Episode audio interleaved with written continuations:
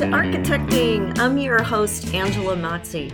You made it. This is the landing pad for raw honesty about connecting your career with your purpose. I'm going to give you the tools you need to be an unapologetic advocate for yourself and others because if you're here, you believe that the space we surround ourselves in matters and you're committed to project by project building a better world for all of us. If you're with me, let's get architecting. Hey, bright lights, it's Angela, and welcome to Architecting. I am so glad you are here. It is finally spring. I really got a chance this weekend to spend some lovely time outside. I'm so excited. I bought this trellis last year to take the place of a Japanese maple that died. And I kind of liked having that taller element in the garden space. And I thought, oh, another tree. I, I had the beds re-landscaped a few years before and they planted an ornamental tree kind of close to where that tree that died was and then I saw this trellis, and you know, I'm always saying act on what excites you, right? And it's seven feet tall and it's kind of a cylinder sort of shape. So it's perfect for this spot in the front garden because you get this beautiful vertical element but you don't have to have yet another tree because you have too many trees and the roots can start to have problems when they're close to the house and all that other stuff. So I bought it last year and I was all excited and I'm like, okay, I'm going to go get a beautiful vining plant. I want a bluish purple because I've got kind of this blue theme going on out there. And I started to research vines and I got busy and I got distracted. And then it was halfway through summer. And then I was kind of like, oh, it's too late to plant. So, long story short, finally, finally, last weekend went to a nursery and got two kinds of clematis. One will bloom in the summer and the other will bloom late summer through early fall. So, this should be a really fun opportunity. But digging to plant these, right? I'm all excited about my trellis. And what do I encounter about four inches down? Freaking tree roots. Even though the tree died years ago and was cut down and removed and the stump is gone, the roots are still there. I could not dig them out. I could not break them up. I could not move around them because they were just these woody, solid things in, in the ground. I finally did it, just so you know, and my vines are wrapped around my trellis, and I can't wait for the season to unfold and for them to start blooming. I'll have to put a picture when they finally do. But it really got me thinking about the way that we can want to make a change, but wanting to isn't enough because we have these stuck parts of ourselves, these deep roots, and they don't move easily. You can't just dig them up and get them out of the way. You have to put a lot of work into cutting through them and pulling them out. Even when the tree was gone, the roots were not decaying, they stayed there. And they're solid and they're woody. In a lot of ways, they're immovable. And that brings me to today's episode theme, which is moving from who we should be to who we can be. Who we should be is really tied to those roots. It's what we learned as a young child from our parents, our teachers, commercials on TV, right? Any kind of messaging gets in.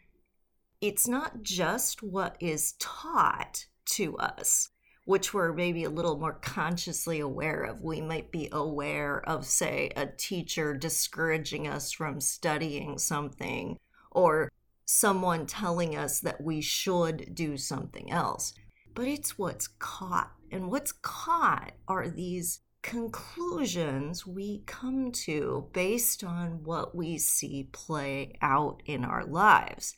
Now, mind you, we are often using child logic because this is an early life experience. If you've ever spent time around young kids, you know that toddler logic and young child logic is not quite the same. You know, some of the conclusions that they draw, the causalities they think exist, are based on a very limited understanding of the world. They don't know better. They don't have that broader view, that higher vision. They don't have the ability to understand something that they witnessed is an anomaly and not normal. They only know what they experienced. They make a decision about how life works based on that experience. And those start to form beliefs. The roots, the root system of that tree starts to grow. We have conditioning. We have conclusions, possibly erroneous, that we have drawn. And those start to form beliefs about how the world works, what's possible for us, what we're capable of doing. And then we go out into the world, right? You know, we we go to college and we get more conditioning. We start working and we're dealing with the culture of the workplace that we are in and in a creative workplace there is definitely an environment ripe for toxicity for competition, for lack based thinking. And eh, I've talked about this on so many episodes because creative work doesn't have a single right answer.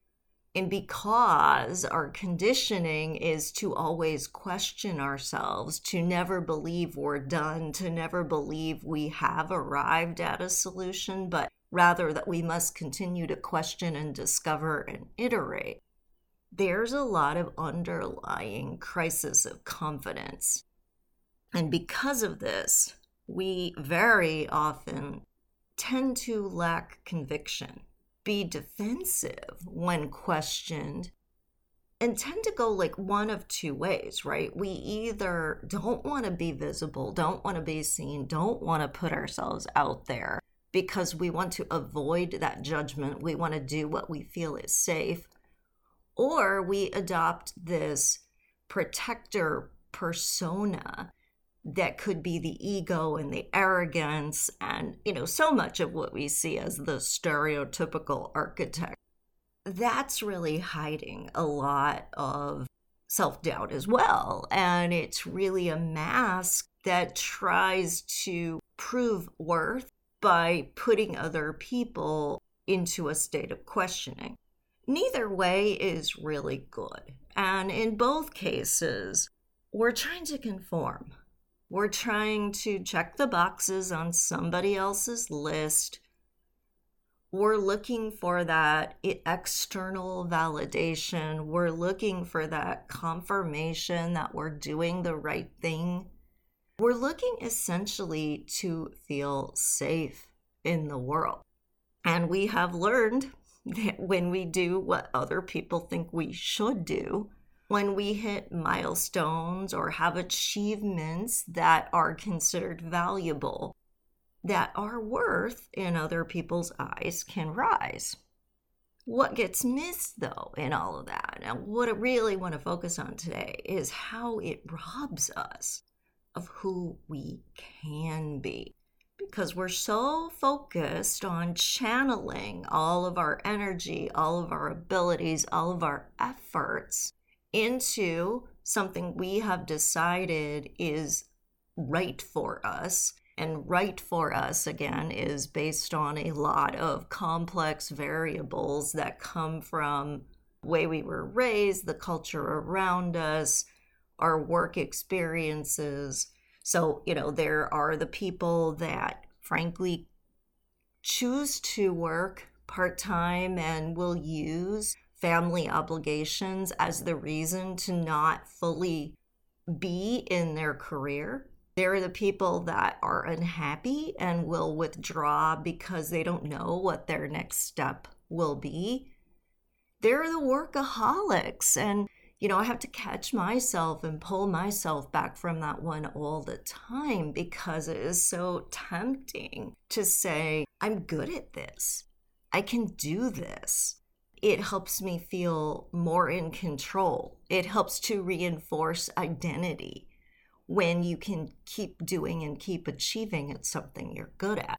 But all all of these choices block us from our full potential. Who we can be. Well, that's a scary place because it means we have to step off the hamster wheel. We have to quiet our mind, which is going a thousand miles an hour.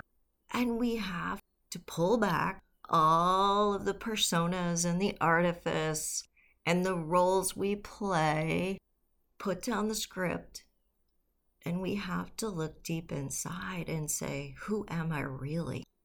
What would make me happy right now? I want you to think about that. I want you to answer that question. And as you do that, it's very common that you might actually draw a blank and say, I don't know. Or you might say something like taking the day off or taking a nap and thinking, well, that's not a life goal.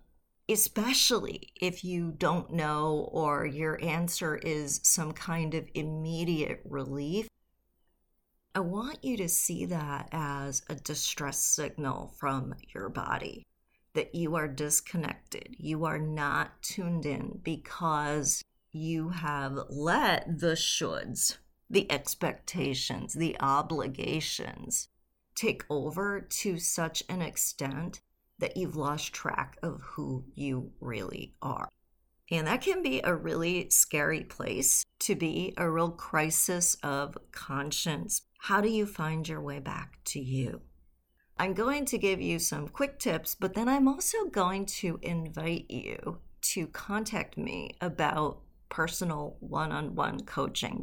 This is what I specialize in. My book, Career Crisis, was completely focused on realigning with your passion and your purpose so that you could start doing more of what you love and actualize yourself and live at your potential and know that you're having an impact and making a difference.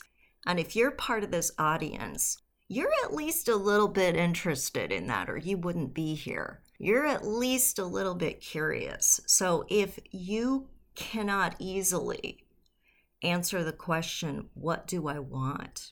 I really want to invite you to look into one on one coaching to help you peel back those layers of the onion, to stop numbing out, to stop getting addicted to overwhelm and the adrenaline that comes with stress.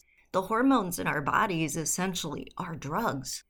And we can get addicted to how we feel when those hormones are activated to the point where that's what it takes for us to feel productive and in the zone. And I can really help you to unlock that and refocus and be much more centered.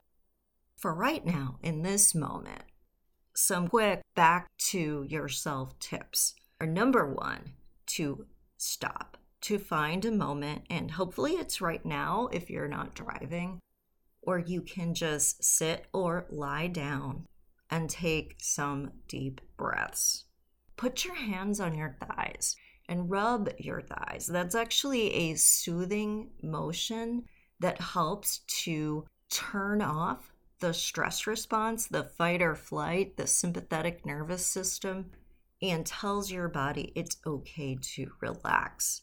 And the next thing we're going to do is some breath work breathe in, and we'll start with a count of five. You can work up to longer counts, but if you're really stressed, often you aren't able to hold those longer breaths. Breathing in to a count of five, then holding at the top of the breath, just suspend your breathing for a count of two, and then try breathing out to a count of six. So we'll try that. Ready? Inhale. Two, three, four, five. Hold two and breathe out. And you can even sigh. That audible sigh helps to activate your parasympathetic nervous system even more. to the count of seven. Now, how's that feel? It should immediately start to help you feel a little bit more centered, even though clearly there is more work to do. Promise you, if you take five minutes every day and just do the breathing, rub your thighs, tell your body it's safe to calm down, you will start to feel more centered. Then I would invite you to journal. You're going to say, What do I need to write about? Well, there is no prompt. The prompt is just to free write, to brain dump, to get everything that's in your brain out. What you'll start to notice is that our monkey mind, the busy brain that's going a thousand miles an hour, usually doesn't form complete thoughts. It just jumps from association to association. When you write, you force your brain to complete the thought. And that alone can be very calming. You also can get a lot of insights because what you're writing may not be something you were really ready to consciously acknowledge. But as it's flowing onto the page, you start to see it. And in seeing it, we get to the last step, which is to be curious, right? We're never going to make ourselves wrong for how we think or how we feel. We're just going to ask why. And in asking why, we start to uncover where we feel stuck, really. Because it's easy to say, I feel stuck in my career because I didn't get the promotion I wanted or the role I wanted to have on the project, or the person I have to work under won't let me have any freedom on the project to do my best work. That's not really what it is. Those are the outside symptoms of why you're stuck. Getting to that inside, that inner work, really helps you to unlock where you are telling yourself no where you are not embracing your potential, where you are holding yourself back, where you have smothered your heart, your true potential in everybody else's expectations. I hope these exercises helped you to get a little bit more connection, a little bit more grounding. Do them every day, and I promise you will notice a difference you can share your insights and tag me on Instagram at Architecting Podcast or DM me. I would love to know what you're uncovering.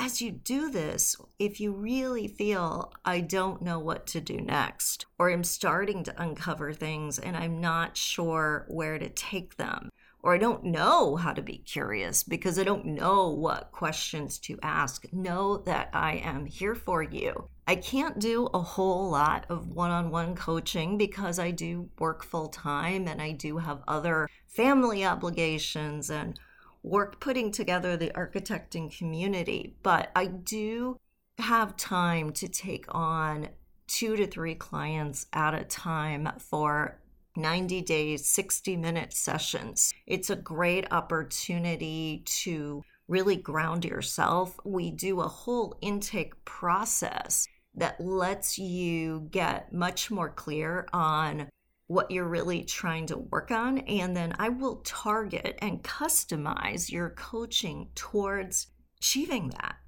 I will hold you accountable. I will give you assignments to work on, strategies to try, resources to use.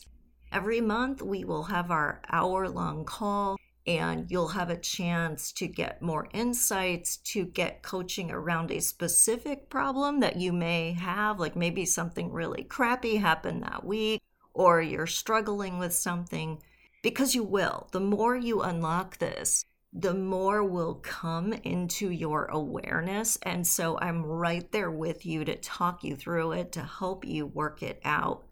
My clients just get amazing results. They get so much clarity. They start seeing opportunities that they didn't before. They start making more space for themselves instead of shutting their dreams down by being too busy. I hate those words. And they really start to feel less overwhelmed and more centered knowing in who they are. So if this sounds like something that you want and need, contact me, Angela at architectingpodcast.com, and we can set up a call to see if coaching is right for you and something that you think you would like to do to take that next step. All right, everyone, have a great day. Take care. Thank you for listening. You made it all the way to the end of the episode, which means you are committed to making yourself a priority so you can be empowered to do the work you were called to do in the world. How amazing is that? If you would like even more content just like this, please remember to subscribe so you never miss an episode. I would so appreciate it if you left an honest review too. Hey, I want you to know I'm here for you beyond the boundaries of this podcast. You can follow me on social media at Architecting Podcast or visit architectingpodcast.com to download some great free resources. Take care, everyone, and stay inspired.